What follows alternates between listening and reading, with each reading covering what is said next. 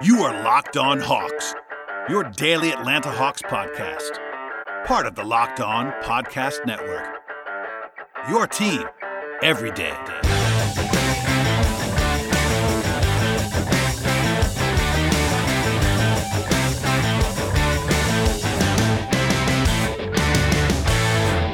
Hello, friends. Welcome to episode 888 of the Locked On Hawks podcast. I am your host, Brad Rowland coming to you on a Saturday evening into Sunday morning. And thank you, as always, for joining us on the podcast. A special edition, I suppose, because it's the weekend. The network is pretty much Monday through Friday focused, but when the Hawks have a game on Saturday night, I'm not going to make you wait until Monday, hopefully, at least on a regular basis, to uh, listen to the podcast. So here we are talking about the game. It will be only about the game and probably a little bit shorter this evening because it's sort of an extra podcast. But thank you for joining me as always, and please subscribe to the show.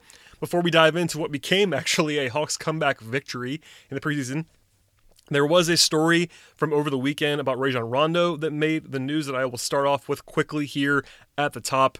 TMZ reported that there would be that there actually been a lawsuit filed by a woman claiming that she had video of Rondo shouting and cursing at her. She also claimed that Rondo pushed and shoved her, and that Rondo's girlfriend struck her to the point where she has uh, been claiming permanent disability. With the suit also claiming assault and battery, emotional distress, and conspiracy, with a woman seeking financial damages.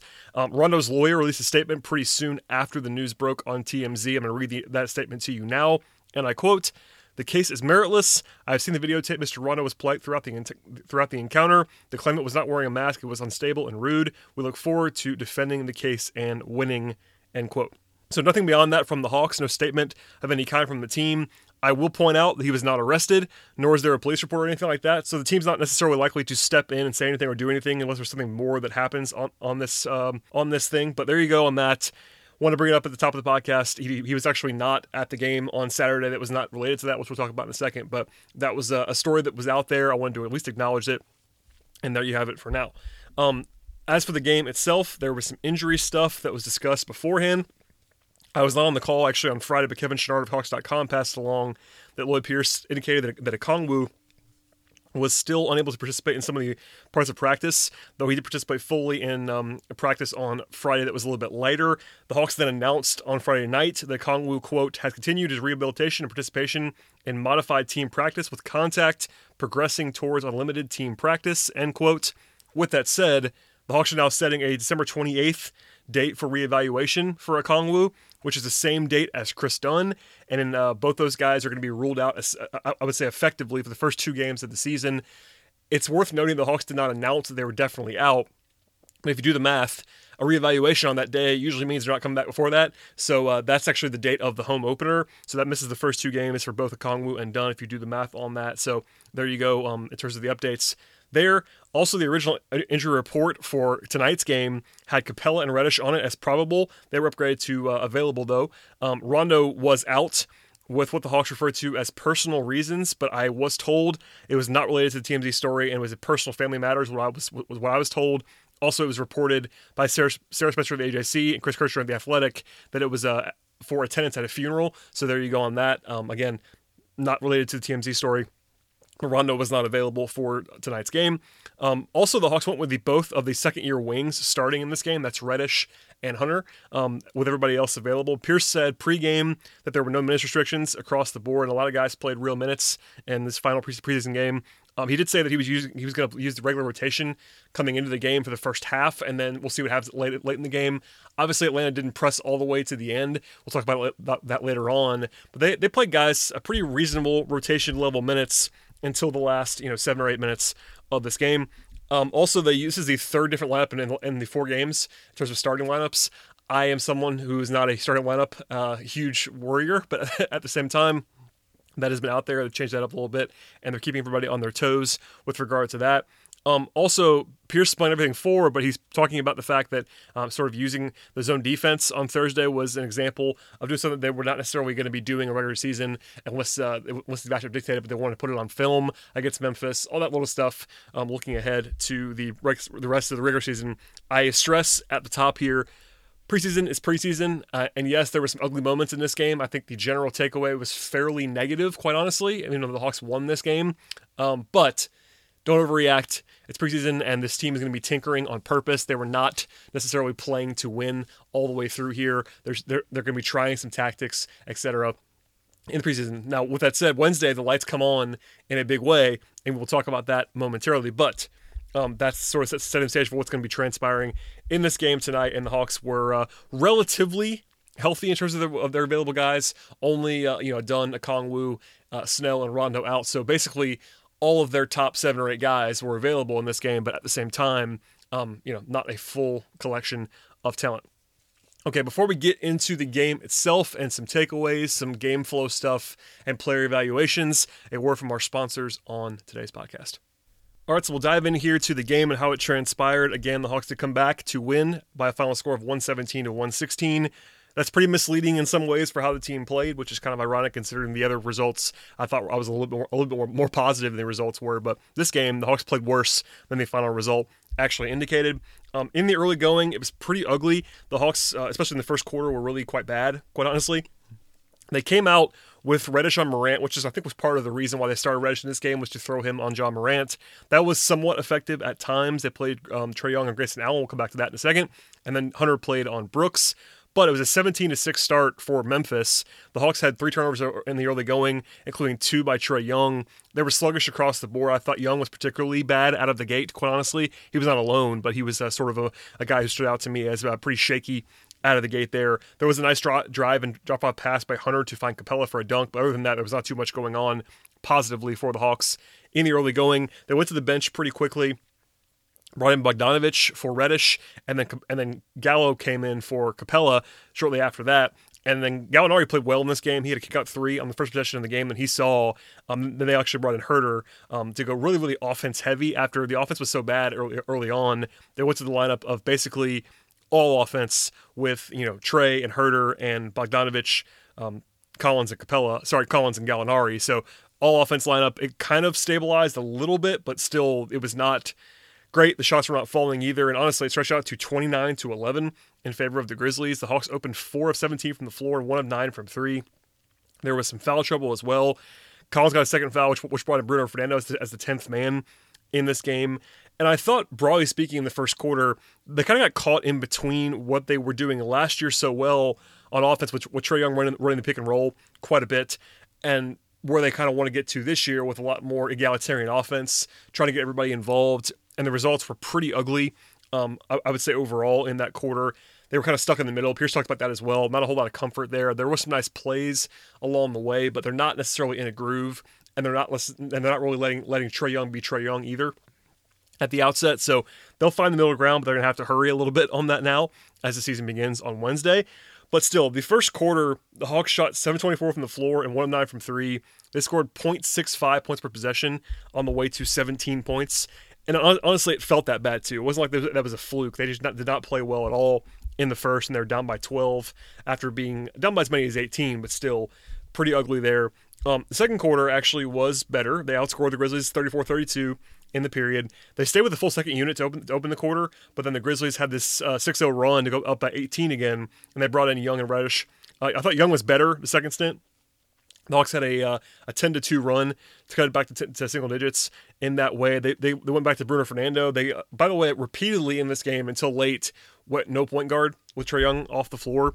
Um, Bruno, uh, sorry, Brandon Goodwin came in late in this game, but for the most part, when the game was still the rotations that both teams were trying to use, it was still that Huerter slash Bogdanovich slash Reddish initiation. So keep that in mind for when Rondo's not available, especially right now without Kris Dunn as well. Um, the Hawks went back to um, Bogdanovich and Gallinari with about five minutes to go in the first half. Um, they, they, actually played the final 214 of the first half with Gallinari at center without Collins. So very, very small and very, very offense heavy. Um, Gallo hit a late three, but Grayson now hit one to go back up by 10. The Hawks were better on both ends of the floor in the second quarter. They actually allowed the 11 threes in the first half. That's not going to get it done. Um, other than Gallinari, who didn't, who had it, who had it going a little bit, they didn't have much going on offensively. I will point out that Trae Young, Trae Young had four steals in the first half, which is a lot. A couple of those were just kind of thrown to him, but he has a nice passing lane anticipation as well. He was pretty active defensively by his standards anyway. The Hawks did shoot better in the second quarter, 53% from the floor, 4 of 8 from 3, and they got to the line 16 times in the second quarter, which is very, very nice. So offensively, that was the high, mar- the high water mark in this game for me, at least in the competitive portion of it. The third quarter, though, was pretty weird. The Hawks played reasonably well coming out of the gate in the third.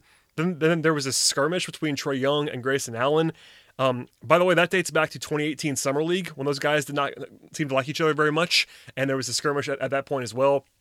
I'm not sure if there's like bad blood, but um, basically, um, Allen seemed to hook Trae Young, and then Trae responded with some, you know, I would say some reasonable aggression. He shoved him in the back a little bit, and then there were uh, tempers flaring, etc. The Grizzlies broadcast did not seem to understand why, but you know there was a pretty clear hook there from Grayson Allen. Plus, Grayson Allen is not beloved in NBA circles. This is a guy who's sort of an antagonist. So I was not surprised at all to see those two guys. You know, Trae is very competitive, very fiery. Those two guys do not necessarily mix, I don't think. So uh, no huge surprise there. Nothing out of the ordinary, crazily. You know, Young on a tee, and actually they, they assessed double technical fouls to Lloyd Pierce and Taylor Jenkins. But from there, the Grizzlies went on a run immediately. Um, Trae got his fourth foul about you know, 30 seconds later, and then he came out of the game. Um, shortly after, but then Collins got his fourth foul as well, and Memphis was in the bonus with eight minutes to go in the third quarter, which is always a bad, bad time. Also, it's pretty unwatchable in a lot of ways because of all the fouls. It took about a half hour of real time to play six minutes of clock time, which is very, very bad, especially especially when it's not the fourth quarter. Um, that's just kind of a real slow grind. This is a very, very long, drawn out basketball game, which is not what you want in the preseason. At any rate, it was an 18 to five run by Memphis immediately after the Grayson Allen dust up, and then the Hawks are down by 19 points in a hurry. By the way, Memphis opened this game by shooting 16 of their first 30 from three. Mm. Now, they finished the night 19 of 48, so they went three of their last 18, which is obviously much better for the Hawks. But 16 of 30 will get you beat anytime. I mean, longtime Hawks fans will definitely remember some of those nights from the Mike Budenholzer years when the Hawks played really, really good defense on the whole, but there were nights where they just got their uh, sort of got, got barraged by threes. That was kind of the feeling in this game a lot of the way. We'll come back to that later on, but that was uh, sort of deja vu in some ways there. But a 10 0 run, though, by the Hawks late in the quarter to cut it back to nine. They got down to seven at one point, and they were more competitive from that point forward. But that, that run is basically a tale of two runs. The first quarter, the Hawks got down by 18. They fought all the way back, and then another 18 to 5 run there in the third by the Grizzlies. In the fourth, it was more competitive. Um, a nice uh, finish through contact that I made note of by Cam Reddish that was good and encouraging to see. Trae Young fouled out with 8:44 to go in this game. Number one, he doesn't really foul out a lot, um, and also that's a really early time to do that, especially if you're a point guard. He played 22 minutes in this game and fouled out. Kind of a weird night on, on that respect. Collins had five fouls as well, but that was a sort of a signal in some ways that that was a, weird part of the game. Then they actually brought in Goodwin for the first time at that point. He played the rest of the way and was uh, pretty effective, quite honestly.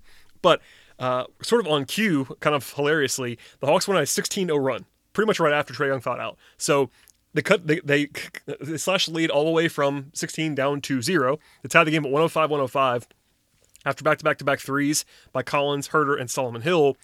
A lot of that run came with Goodwin, Bruno, and Solomon Hill on the floor, but it was also, I would say, important to point out the Hawks made this huge push late and won this game against Memphis's basically their third unit. I mean, there were a couple guys who were NBA caliber players there, but the Grizzlies were playing a lot of like G League caliber guys. The Hawks don't really have a lot of those guys right now, but like there were a bunch of names on the court that the Hawks, you know, you wouldn't even recognize. You know, Benny Boatwright was out there for a while. Um, Shaq Buchanan was on the court for a while. Um, Ahmad Caver, like th- there were guys who are not NBA players on the court for Memphis. So the comeback win happened. It's good the Hawks put together some fight there. I will just stress that this is not a competitive environment in a lot of ways. You know, late, late, late in the game, the Hawks were playing their guys too. It was uh, Skylar Mays and Nathan Knight for the last three minutes of the game. You had Brant, you had Goodwin, you had Fernando. So it wasn't like they were like starters versus third string. But even the run that happened before that was against Memphis's second or third unit. So just putting that caveat out there on the table just for some clarity. At any rate, the Hawks played hard and played well in that stretch. The Grizzlies didn't score for four minutes, which definitely helped. They closed the game with Goodwin, Mays, Hill, Nathan Knight and Fernando on the court. Um, Goodwin was great down the stretch. He made a lot of different plays. Hit a floater to give them the first lead. By the way, the Hawks took their first lead of the entire game with 2:02 remaining in the fourth quarter. Goodwin, Goodwin then made, some free throws to go up by four. It kind of went back and forth, back and forth, back and forth from there. Um, with neither team able to really uh, carve out a whole lot of offense in the final seconds, but the Hawks held on for that one point win. And there you go on that. Um, I will say, sort of the stats overall don't look terrible for Atlanta in this game. They shot 42% from the floor, 30% from three. That's not great, but they got to the line 43 times and shot 84%. That'll work at any point. The Hawks scored uh, 1.07 points per possession, which is below where they want to be, but not disastrous by any stretch. Uh, 18 turnovers is too many. Um, not like completely egregious, but definitely more than you would want. Defensively, they held the Grizzlies to 1.06 points per, per possession, but again, some some caveats in there as well. I think when the uh, Stars were playing, the Grizzlies were much much better. So, for instance, everyone who started for the Grizzlies was plus nine or better in this game. Everyone who, everyone other than John Collins, who started for the for the Hawks, was minus seven, minus 14, minus 12, minus 18. So Starters on starters, it was all Memphis in this game, and that's uh, important to what we say out loud. Still, though, the Hawks did play well. Um, at times, they fought. Lloyd Pierce talked about this after the game. He lauded the team for fighting all night long. He did reference a couple of times, like sort of his a perfect explanation of what transpired in this game was that he referenced a play that ended in a turnover with just a couple of extra passes he said that all the plays were the right ones, but not just not they're, they're just not quite cohesive just yet. And that's definitely the case. I think offensively, especially the Hawks are just not quite there yet. And I know they don't have any more time, but um, it's very very evident that they have talent. They just have to figure out what to do with it at this point in time. Pierce talked about um, lots of extra home run plays that were not needed in the first half and some turnovers that sort of spurred Memphis. He did say that you know transition defense was a problem at times. I would definitely agree with that. The lack of discipline there, some fouls on, at, some, at some bad times. But he did. He, he, I would say he praised consistently the effort and the physicality of the Hawks. They did play hard in this game. There were a couple of lulls, I thought, but especially you know late and even then, once the first like barrage in the first quarter happened, they did play hard in this game. It was not great execution wise. Not exactly. It was not exactly pretty basketball to monitor. But I thought I thought defensively they did a better job taking away the rim. Now Pierce has been talking about the no paint mentality the entire offseason and really into training camp, etc. They accomplished that in this game. Uh, I will say that off the top. They did a good job walling off the paint, uh, stopping Morant, who was not like incredible in this game. They, they did a pretty good job with a couple different things. But they definitely gave up too many threes. Uh, Memphis attempted 48 threes which is just way too many. It's way more than you would want to, especially when a lot of them were open threes. That's going to be a problem. Obviously, it's hard to take away everything, but the Hawks, in focusing on the paint, allow way too many threes. Pierce acknowledged that as well. They have to close out more disciplined um, and just more physical, I would say more aggressively in some ways. But they did execute near the rim. I wanted to point that out as well. So there you go. Um, overall, I would say this is not a great performance for Atlanta. I know they won this game, so it's uh, if you if you just didn't watch this game, saw the final score, you might think, all right, the Hawks played well. They they finally beat Memphis. They've been getting killed by them. I will point out the Hawks were down by double digits in this game when it was still competitive against the actual Grizzlies. So pros and cons. They came back um, as a pro, obviously. Con, they didn't play great in this game whatsoever. Um, okay, we'll go to the individual players now before we get out of here. On this fine Saturday, uh, a lot to get to. There were not too many guys that played well. I will highlight the guys who played well first. Uh, actually, I'll, I'll those guys for the, for the end. That's probably the best way to do this. Um, so DeAndre Hunter crashed back to earth. He has been really, really good the first three games. Arguably the Hawks' best player in the first, in the first three games of the preseason. Um, but Hunter Hunter did not have it in this game. 0 7 from the floor, 0 5 from three, four points, four rebounds, and an assist for DeAndre. Uh, he just wasn't fantastic. He just didn't have it, which is okay. I mean, he was he showed enough in the first three games to, to not be panicked about that, but he wasn't great. Clint Capela had a couple nice moments, uh, 4.7 rebounds, three assists, and a steal. He's definitely not comfortable though. I think he's not moving particularly well by his standards. He's not like terribly slow for a center, but he, he needs to be fast. That's one of his claims to fame as a center is that he's pretty quick. Not necessarily the case right now.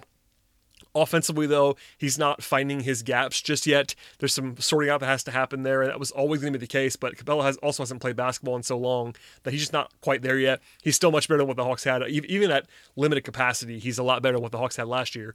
But he's gonna have to figure some stuff out on offense, especially.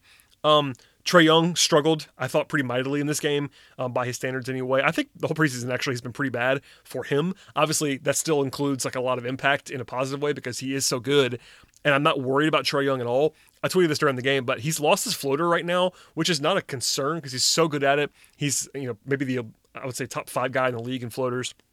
So I'm not concerned, but that's been one of the problems. He hasn't had that hasn't had that shot in his bag. He was 0-5 from three as well. Just not playing particularly uh, aggressively on offense, and when he is, a couple of a couple more turnovers than you would like. Defensively, he got he had the four steals. He was definitely more active on that end of the floor, but only two assists, etc. I don't worry at all about Trae Young, but there you go on that. Um, who else struggled in this game? Uh, Bruno Fernando was played better late. His first stint was not good. His second stint uh, and, the, and, at the end of the game were much better. Um, Bogdanovich was not a good shooter in this game. Three three twelve from the floor. He's had some struggles coming out of the gate in terms of efficiency offensively. He had seven assists though to lead the team on this night. Had ten points. Uh, Pierce actually asked about Bogdanovich in the post game. He said he wants him to be wants him to be decisive and aggressive. Um, when he was asked about when he was how he's fitting in, I, I could definitely see that as well. You want to see him just kind of just take it more often. But right now, it's he's just fitting in. It's not a, not a big deal there with regard to Bogdanovich. You know, overall, the guys who played really well were not really. Uh, you know, overwhelmingly, the, that list was not overwhelmingly long. I thought Collins played okay, 15.6 rebounds.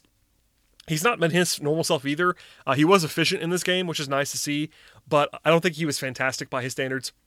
He's fitting in as well, which is kind of strange for an incumbent guy, but he's playing with a whole new cast of characters, um, especially with Capela. So he's still finding his footing for sure, finding out what he needs to be doing, and uh, had five fouls in this game as well. And then uh, the guys who did play well, I thought Reddish was good for the most part. 18 points for Cam.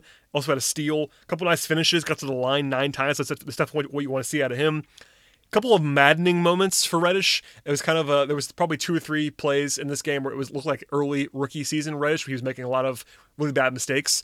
But they don't erase everything. I thought he played well overall. Just a couple of blips that were not good, but I think it was a general plus for Cam. Gallinari, 19 points on eight shots, got to the line nine times, made all nine. That's a per, it's a pretty much a perfect Gallinari kind of line, plus eight in 26 minutes. That's what you want out of him. He's instant offense. He's really good. Gets to the line, veteran guy, etc. Stabilizing force. Defensively, he was, he was actually okay in this game. I thought he played well. I thought Solomon Hill was good off the bench. Five points, six rebounds. 19 minutes. I think he might play more than I was expecting him to play. Um, part of that is that they have, they've been sort of shorthanded. Like the Okongwu minutes not, have not been there.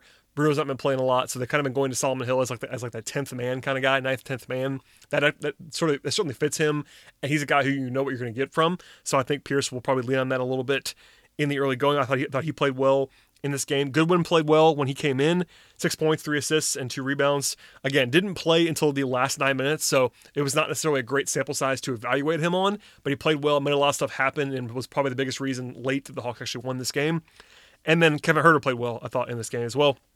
16 points, three rebounds, and assist. Uh, Kevin's had. Uh, I can't remember now if it was the last game or the one before that. He had one. He had one very bad game, but I think generally in the preseason he was pretty good. I think both Hunter and Huerter had their had their one bad game tonight. Was tonight was Hunter, but Huerter was great. I thought in this game by his standards. Plus eight, uh, 23 minutes, 23 minutes, four, six, and three. He was hunting his own shot. He played pretty good defense. A couple nice passes. I thought he played well in this contest. So, you know, Nathan Knight, Skylar Mays, pretty much DNPs until the end. So I don't, I don't have huge takes there, but um, that covers everybody. I just, I don't want to be too negative or too positive. You know, the Hawks won this game. Nice to see them come back. I thought they did not play well in this game. So there were some concerns. I'll, I'll sort of wrap this up. I do have more plans to do a couple podcasts. There'll be at least two, maybe even three between now and the opener on Wednesday. So I'll express this stuff again. But here, sort of as the wrap up of the preseason podcast, there were some overreactions. I thought um, on all sides. I thought at times it was uh, too eager early on on the first two games against Orlando when I was in the building. Um, last couple the last couple games, I think, especially early tonight and maybe late in the last game, um, there were some negative reactions. I think it's not wrong to be concerned a little bit about the early season performance for the Hawks, if only because this is something I said before um, when, the, when the schedule came out. The Hawks need to win early in this game, uh, sorry, early in the season, and that's tough for a team that's putting together a lot of new pieces that's still sort of visibly rusty. Asking them to win out of the gate is tough but the schedule is as such where the first nine games of the season are all against teams that were losing records last season. Now, two of those are against Brooklyn, and they're loaded, but the other seven teams are teams that the Hawks have more talent than that the Hawks play in the first nine games. Seven of those nine, seven of those nine games, the Hawks are the more talented team. So what that means is, yes, it's a little bit more favorable early on, but from there it gets more difficult. If they don't win early on, if they're not ready to go and get some wins out of the gate, that might spell some trouble for what they want to do this year at the same time, you don't want to have too much pressure coming out early on if you're this Hawks team that's still getting, still finding its footing. So double edged sword there, but we'll see what happens. I'm not panicking too much. It's important to note this is the preseason. The Hawks were doing things that they would not normally be doing a lot of times. We've not seen Dunn. We've not seen Okongwu. We've not seen much of Rondo whatsoever. Um, there's lots of questions still. I will be the first one to tell you that, even as someone who's watched all these games twice. But uh, keep it level at this point in time is what I will say. If they're playing this way, if they're playing the way that they played the first two and a half, three quarters in this game, uh, three weeks from now, it's panic time because if they're playing that way uh, consistently until then, they're going to miss the playoffs. That's how bad they have been at times in the first three games, the first four games of the preseason. But I don't expect that to happen. So hold on, hold on tight is what I will say. But uh, try to be try to be level, try to be even keel. I'm, I'm planning on doing a sort of a preseason takeaways podcast at some point between now and Wednesday. We'll sort of go broad and then maybe dive into a couple of tactical things, etc. But my overall mandate would be just not to overreact to the preseason and uh, a lot of moving parts. I've been someone who said this for quite some time now, the last few weeks, to like, look, be patient. They're going to have some stuff to work on. A coaching staff's going to have to figure out what to do with all these pieces. I think the depth is a good thing, but they have all these new guys, and the guys who are returning are all so young that it's uh, a lot of figuring stuff out. So hold on tight. I know everyone's facing the same thing. And uh, there you go on that. We'll get out of here now on this fine Saturday, but please subscribe to the podcast. Hopefully, you guys appreciated this extra ish podcast over the weekend. Like I said at the top of the podcast, I usually try to avoid weekend podcasts because the network does not love them. At the same time, it's a Saturday night game, and we'll try to get the podcast up for you as fast as possible. So I'm not going to make you wait until Monday unless I just can't record for some reason, which does happen on occasion. But be patient. Hopefully, I will I will communicate with you. Please follow the podcast on Twitter at Locked Hawks. Follow me on Twitter at BT Rowland. Tell a friend or two or three about the podcast. Please, please, please subscribe. Leave five star feedback and uh, comments, etc. And we'll see you all. I believe tomorrow night. So into Monday, we'll have we'll have a new, po- a new podcast by Monday at some point. So stay tuned for all of that, and we'll see you all then.